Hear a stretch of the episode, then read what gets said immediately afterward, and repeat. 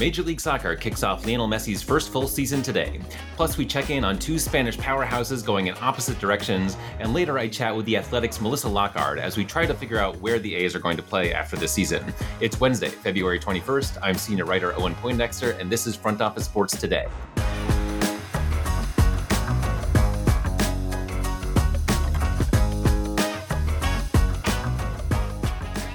Biggest star in the world's most popular sport begins his first full season in MLS tonight as Inter Miami takes on Real Salt Lake. Apple has made MLS its signature sports property, and today it is releasing a docu-series that chronicles Lionel Messi's quest for his first World Cup victory. I spoke with the executive producers of that series on what they learned from telling his story. All right, I am joined now by the executive producers of Messi's World Cup, Juan Camilo Cruz Orrego and Jenna Millman. Welcome, Juan. Welcome, Jenna. Thank you so much, Owen. Yeah, thank you for having us, Owen.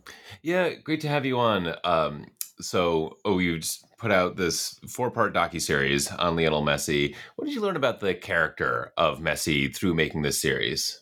What was really striking watching the footage is that uh, we have this pretty great behind the scenes stuff of him in the compound with the team. Mind you, he was an icon when he when he started this, right? He had, he had already achieved everything he possibly could achieve except for this one thing. He was an idol to many of the players on his team. Yet he chose to, you know, he he ate with the players, he played cards with his teammates, he was on the bus with his teammates, he didn't live in different quarters.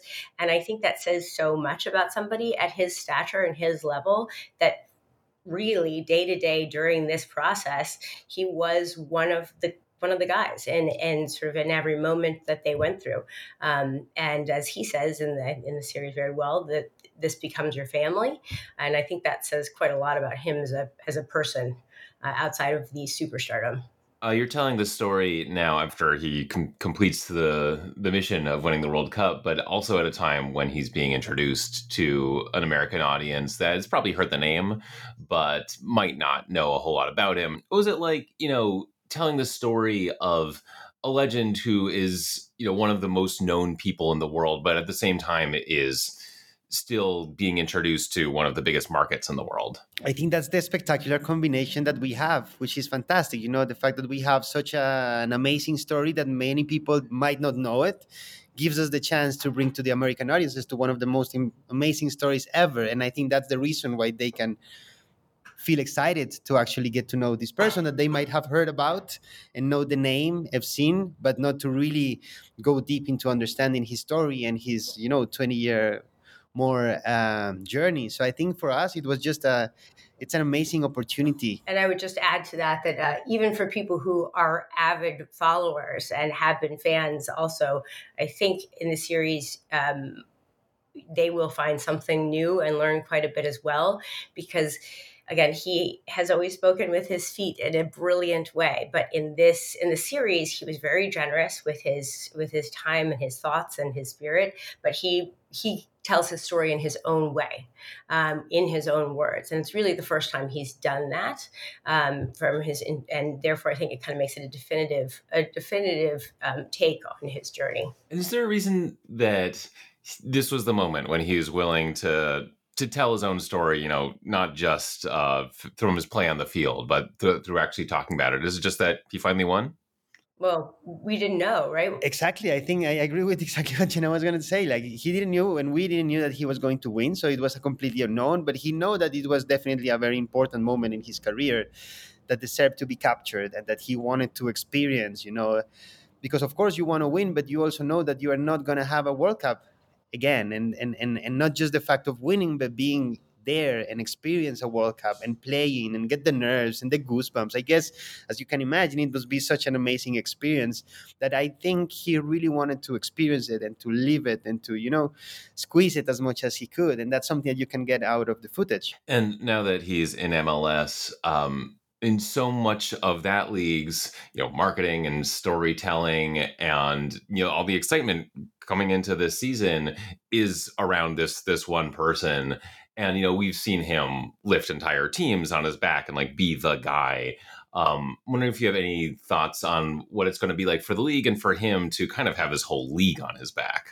Messi has been able to inco- accomplish the impossible uh, at many, you know, many different moments in his career. And I think one of the things, Juan and I have talked a lot about this, that uh, Gaston Edul, one of the uh, experts in our show, um, says that he didn't win this World Cup because he, of his talent. He won it because of his perseverance and his willingness to keep on trying, to keep coming up, coming back, to keep showing up.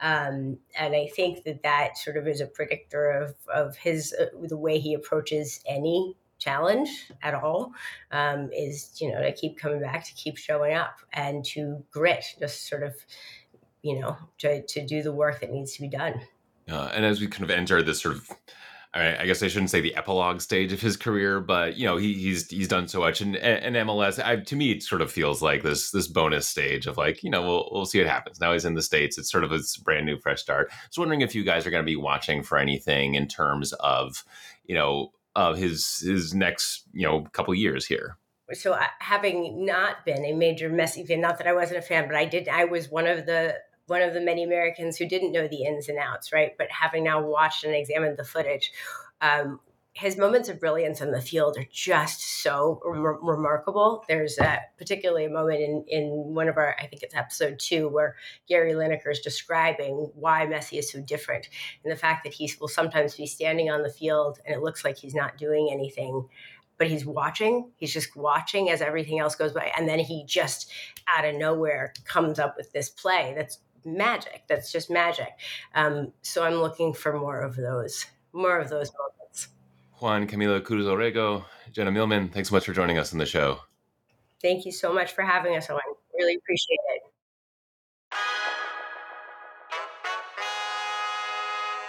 Sticking with soccer, Kylian Mbappe has a signature goal celebration with his arms crossed and his thumbs up, and now he's seeking to make it legally his own. Mbappe recently filed trademarks for his name and that move, which is just one more way he is following in the footsteps of Lionel Messi and Cristiano Ronaldo, who trademarked their own celebrations. If the application is successful, anyone selling merchandise with his name or a depiction of the Mbappe move would have to compensate the French superstar, and there's likely to be a new influx of Mbappe merch and fans because next season he is headed to Real Madrid. The Spanish side, currently tops in La Liga, will be paying him $243 million over five years. Things are very different with Real Madrid's longtime rival, Barcelona, who just saw its spending limit cut to $221 million. La Liga sets a limit on each individual club based on their revenue, debt payments, and other lines in their balance sheet. In September, Barca saw its limit cut by 410 million down to 292 million. So this latest cut is at worst the second biggest financial disaster Barca has had to deal with this season. Real Madrid, by contrast, is looking down from the top of the cliff with a limit of 786 million and one of the biggest stars in the world preparing for a five year stay. The college football playoff has officially changed formats. We already knew that the CFP was tripling from four teams to 12, and on Tuesday, CFP officials voted to make it a 5 plus 7 format instead of 6 plus 6. That means the five highest ranked conference champions automatically get in, along with seven spots for the next highest ranked teams. So the situation we had last season when undefeated Florida State was denied a spot in the CFP won't happen. Realistically, it wasn't going to anyway with the expansion to 12 teams, but this adds an extra layer of protection. But why 5 plus 7 instead of 6 plus 6? That has to do with the Pac 12 becoming the Pac 2. The remaining schools in that conference, Oregon State and Washington State, aren't eligible for conference champion spots at the moment because the conference does not meet the CFP's eight school membership threshold. All of this is part of the CFP getting its ducks in a row and showing that it can operate smoothly in a post realignment world as it negotiates a new set of media deals. Its current deals run through the 2025 season. Up next, there are conflicting reports over where the Oakland A's are most likely to play next season with the Oakland Coliseum and Sacramento the current supposed frontrunners, but nothing with this team should be taken seriously until there is a deal in place, and even then things can still get screwy. Melissa Lockard has been chronicling this team over the many years in which they've been saying they are going to move. We tried to make sense of what is going on with this team, and that conversation is coming up next.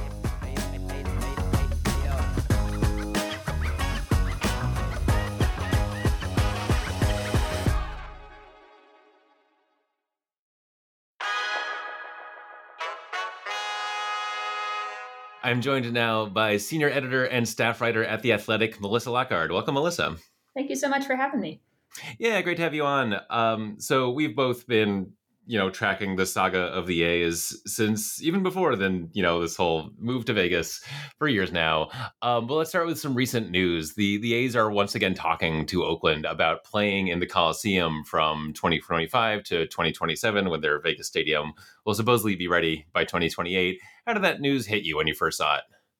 Yeah, I mean, I'm not surprised. I think I'm surprised that they hadn't tried to do this earlier just because there is no other solution that would make any sense. This is still a Major League Baseball team, regardless of how they're currently constructed.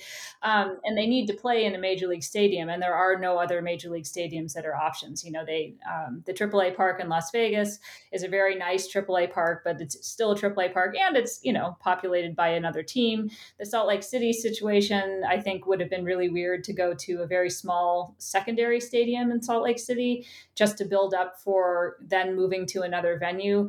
Um, it just created this sort of nomadic thing. And I wouldn't be surprised if the Player Association has kind of gotten involved a little bit too to say, listen, you know, these are Major League Baseball players that need to have facilities that match. You know, like eh, on the minor league side, they're forcing all these communities to rebuild their minor league stadiums to create facilities that match. They're not going to let a major league team have facilities that don't match that. So, um, you know, as much as we denigrate like uh, different parts of the Oakland Coliseum, like it's got a huge locker room. There's a lot of things that are, you know, there for for inside cages and things like that. You don't get in a minor league park. So like um, they need to make this happen because they need to still be a functioning major league team for the next three years. So um, I'm not surprised, but I also am surprised that it's been so scorched earth up to this point because they've made this negotiation much more difficult than I think it needed to be for them had they approached this a lot differently.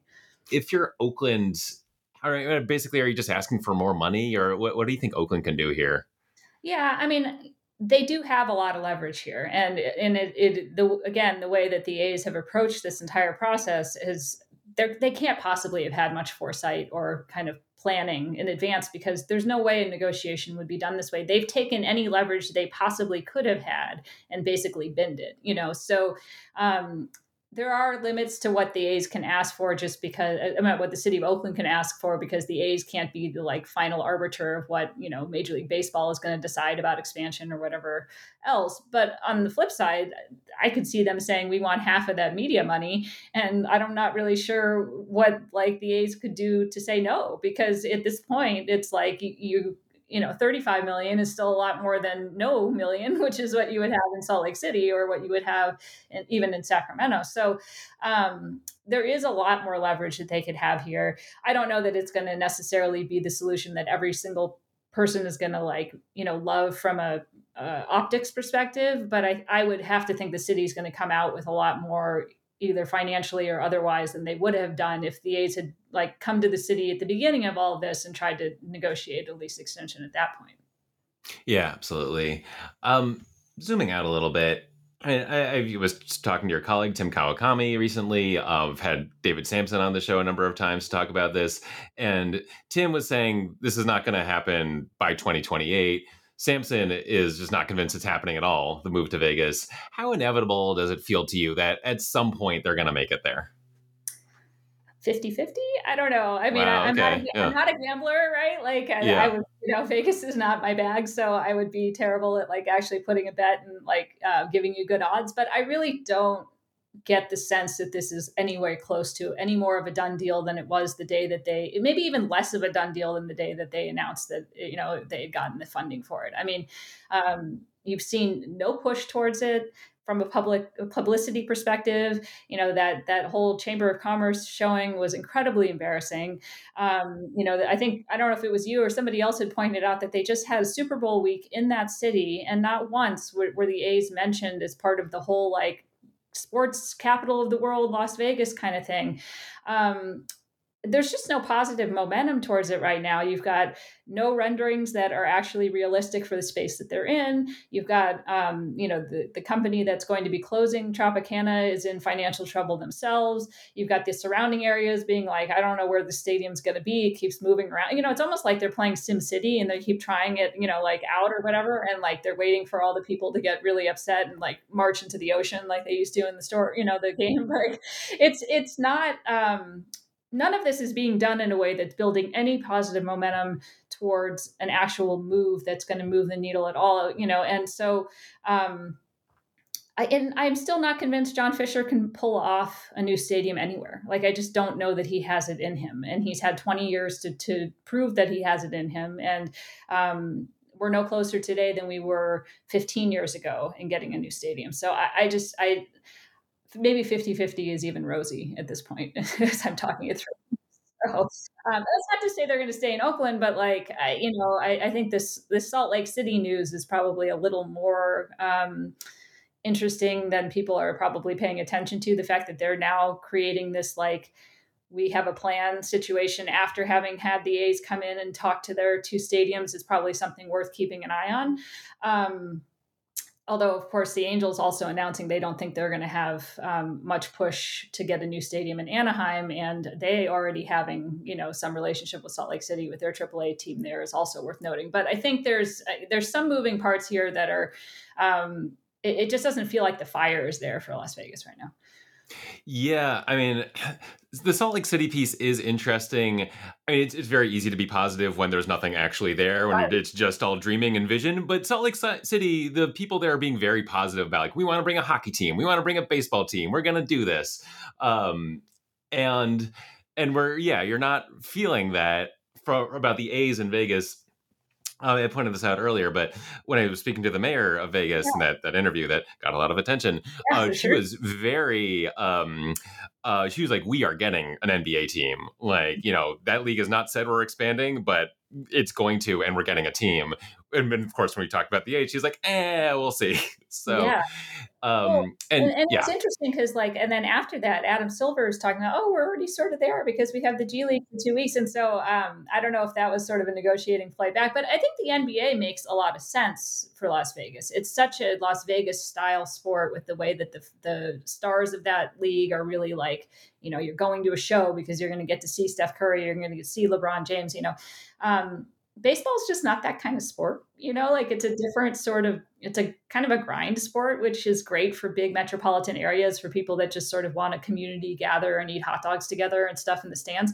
It's not a glitzy sort of sport i don't think. And like um but the nba is a great fit there and it would make a lot of sense to have you know an arena on a nine acre lot. right. Yeah. that makes sense. Yeah, and yeah, while we're talking about the lot, so um, MGM CEO Bill Hornbuckle, they just had their um, their earnings report recently, and he said he's seen three possibilities for how a stadium, the A Stadium, can fit on that nine acre lot. I feel like this is what's going to make or break it. Either they can get a stadium in there, and then they can, you know, they've got their funding and they can go forward however like however that ends up looking and feeling, uh, they can do it um, if they can do it. But if they can't make it work on that lot, they lose that funding and then they're really back at like square zero. So yeah, how big a problem do you think the lot itself is going to be? Yeah, I mean, it's weird. That's not a lot of space. And um, I think the whole idea was that originally it was going to have a retractable roof because, you know, this, I mean, even if you looked at the Super Bowl, right, it was a gorgeous day in Las Vegas. You could see from the, like, and it was indoors, right? Like it didn't need to be indoors. In football, like whatever, it's different. But like um, you're going to have that for baseball in a fixed dome stadium for you know 81 games, and that's something Major League Baseball had really wanted to move away from. Um, but you can't fit a retractable roof in that space. So you're already creating, you know, a stadium that's not maybe as like gorgeous as you thought it was going to be. Um, and you've got a situation where it's got to fit into whatever this other resort type thing they want to build on that land is going to be. And, you know, the, the strip is very unique in how you handle space. You're not going to have a giant parking lot right there that's going to be good for tailgating. You're not going to have like, um, some of the other things you typically do, even in the downtown ballparks, you know, around Major League Baseball. So can you make a baseball stadium part of a resort on the strip in Las Vegas? I don't know that that is something that, and it, it really takes some thought and planning. And, it, you know, if you're talking about nine acres jumping around a tiny lot, that tells me they're not sure that they can figure out how this really fits into the whole um, you know sort of look and feel of what the strip would be um, because it really does have to need it has to be something that people are going to want to walk up towards and that's going to be competing with all these other things that have like ferris wheels and like you know the eiffel tower and all this stuff there it's got to stand out differently than say Oracle Park does, you know, on you know Third and King in San Francisco, where it's like the you know the bay is there and you've got some apartment buildings. So, um, my guess is if it doesn't have a fixed spot yet, that's because they really haven't found a great way to fit it into their plans yet. And I think that's really worrying if you're somebody who's trying to get this done by 2028. Yeah, and also it occurred to me that kind of cuts against what John Fisher said about why they haven't produced renderings yet, um, which was that you know we we've got the stadium part ready. We just we thought we'd do the hotel at the same time, right. but it sounds like they don't have the stadium part ready. You know, surprise, no. surprise. Well, and the thing is, I've heard rumors that you know there is a rendering that like different construction and architectural firms are working off of to create actual physical things that would go in there but they're not showing it to anybody, which makes literally no sense at all. So, why is that? Is it because they don't think it's going to be well received? Is it because it can't fit in that space and they already know it already? And I don't know why they would be having people working on it, but like, it, it just doesn't make any sense. And I thought it was weird too that like Bally's was like, yeah, we're waiting for the rendering. And the A's were like, yeah, we're waiting for the rendering of the resort. And like the two of them are not on the same page, but they're going to have to be like at the hip partners in order for this to work. Um, and that isn't a great sign either. You know, like, like it seemed like Oakland's communication on Howard Terminal was far more coherent than what's going on in this very small space in a private entity, you know, in Las Vegas. Yeah, yeah, definitely. Yeah, I keep thinking of this as like a breakup where you can like the the relationship's a mess, and then they break up, and you kind of figure out like who was the bigger mess, right? Um, as as part of that. Um, last thing I wanted to hit on with you. Um, just thinking about the A's the last couple years, they they won the division in 2020 in the the pandemic shortened season, and you know since then they let Marcus Semien go, they traded Matt Olson, Matt Chapman, Sean Murphy, other folks, um, and you know teams rebuild sometimes. But do you think this team? And then they raised ticket prices last year. Do you think they are being bad on purpose, not just rebuilding, but being bad on purpose and keeping fans away on purpose as some kind of leverage ploy? I don't think so because, for one, that would be the dumbest leverage play ever because you're not building, again, any positive momentum towards a new, like, what city is going to want a team that sucks, right? Like, that's you know, problematic. And, I also feel like the baseball side has never been connected with the business side of the team, for better or for worse. Like, those folks are given a budget and they have to work with that budget. And so, um, you know, they were given the edict after 2020 that they were going to have to pare down pay- payroll significantly and they were going to have to try to like, you know, do all this. So they they made those trades. The results of the trades haven't been great, but I think you know they very much lined up with the type of trades that they've made in the past when they've been given similar edicts. So I don't think that was in, you know in in talking to those folks and I mean they care they're embarrassed like you know you, you talk to um, people in the front office, and it, it, hurts that that the team is as bad as it is right now.